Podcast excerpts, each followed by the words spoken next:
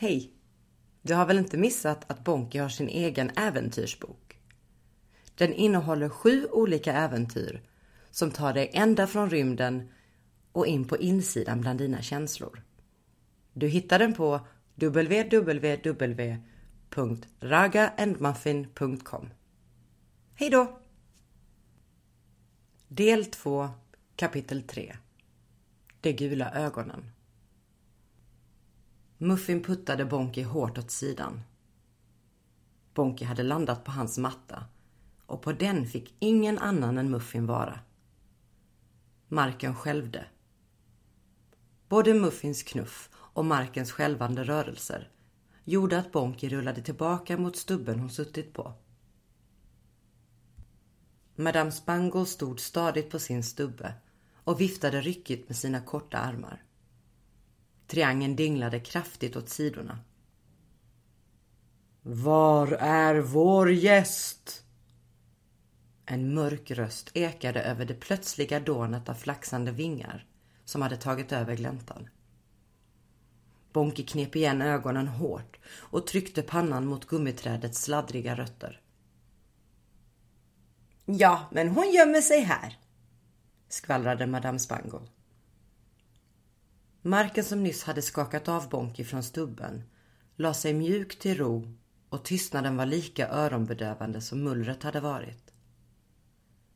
Ofrivilligt, som om kroppen bestämde själv, ryckte Bonky loss pannan från den klibbiga roten och tittade sakta upp. Bonky möttes av ett hav av ögon som närsynt stirrade tillbaka. Sänkta huvuden bara någon decimeter från hennes.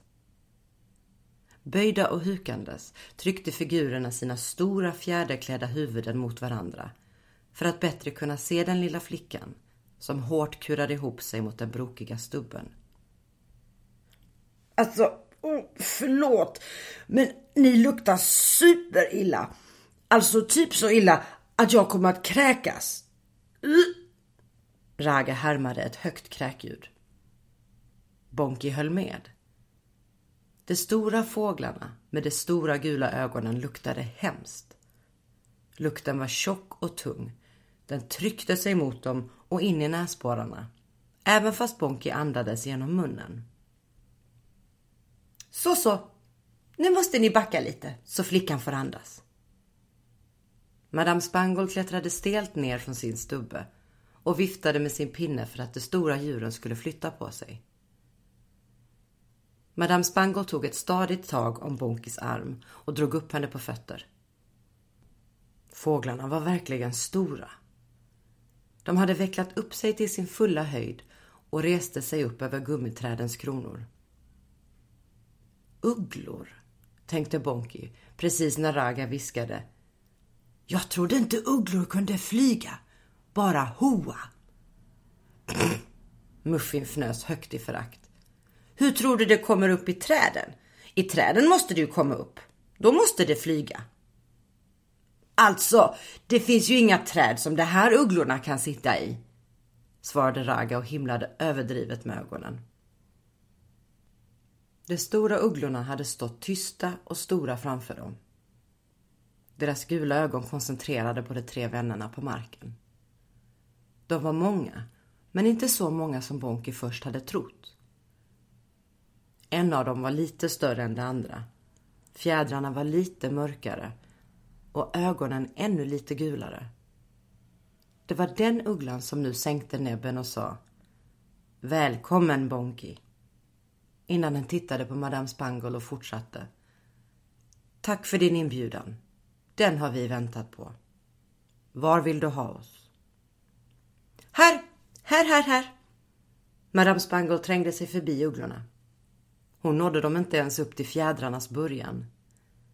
Ugglornas klor och gummiträdens rötter var plötsligt svåra att skilja på där Madame Spangold klättrade sig fram för att ta sig tillbaka ut i gläntan. Bonky flämtade till. I den smala öppningen mellan ugglornas ben kunde Bonky se hur ett stort, långt bord nu tog upp nästan all plats i gläntan. Bordet var dukat till många och stora fat fulla med rykande mat trängdes med massa brinnande ljus och karaffer med röd saft. Mannen som hade stått och rört i grytan när det först kom stod nu och vinglade på en stol i färd med att knyta upp något i en gren som hängde över bordet. Det knöt sig i Bonkis mage.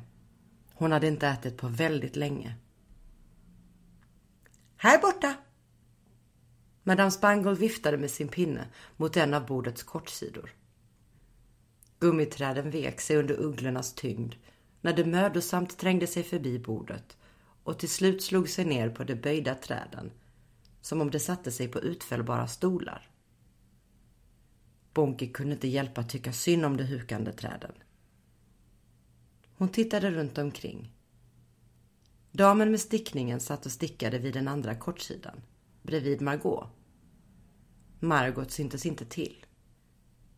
Längs långsidorna stod fortfarande alla stolar tomma. Sätt er! Madame Spangle kom upp bakom dem och föste Bonky framför sig mot bordet. Mitt på närmaste långsida stannade hon och upprepade skarpt. Sätt er! Bonky tittade ner på pallen framför henne. Precis en sån hade funnits i mormors rum. Liten och ranglig hade den stått framför byrån med en virkad gulaktig bård runt den runda kanten. Hon lirkade in ena benet framför den och satte sig långsamt. Muffin masade sig upp på pallen bredvid henne. Ragga skuttade upp på sin pall på Bonkis andra sida och var på väg att fortsätta skutta upp på bordet och mot all mat när Madame Spangle tog ett fast tag om hennes ena ben och drog tillbaka Raga till sin plats på pallen. Har du aldrig hört att man får vänta tills alla gästerna har kommit? Ja, jag har hört det, men jag har inte förstått det, svarade Raga. Faten med mat på bordet tornade upp sig framför Bonki. På fatet närmast rykte det fortfarande från de nybakade bröden. På ett annat låg ostar i tjocka bitar. En bit bort såg Bonki att någon hade ställt fram en tårta. Så hög att den såg ut att brytas av på mitten när som helst. Hon hade aldrig sett så här mycket mat på samma gång. Bonki höll med Raga.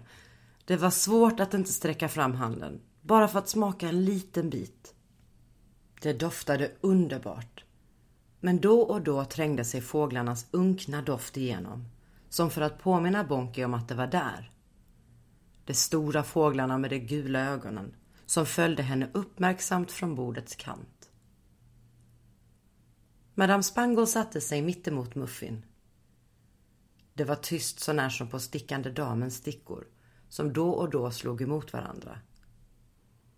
Raga ålade otåligt på sig, men sa ingenting.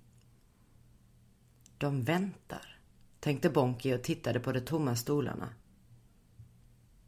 Plötsligt satt någon framför Bonki. Som att den dykt upp från ingenstans.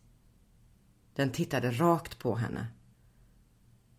Bonki sneglade mot Madame Spangle som inte rörde en min. Hade hon inte sett den? Dessa ögonen var inte gula. De var röda. Förutom det svarta i mitten som var fixerat på Bonki. Näbben var lång och spetsig. Inte kort och liten som på ugglorna. Fågeln som spände ögonen i henne var inte mycket större än Bonki själv. Ränderna i fågelns panna blixtrade i skenet av de fladdrande ljusen. I ögonvrån kunde Bonki se hur de tomma platserna fylldes på. Blixtrande ränder glänste runt bordet.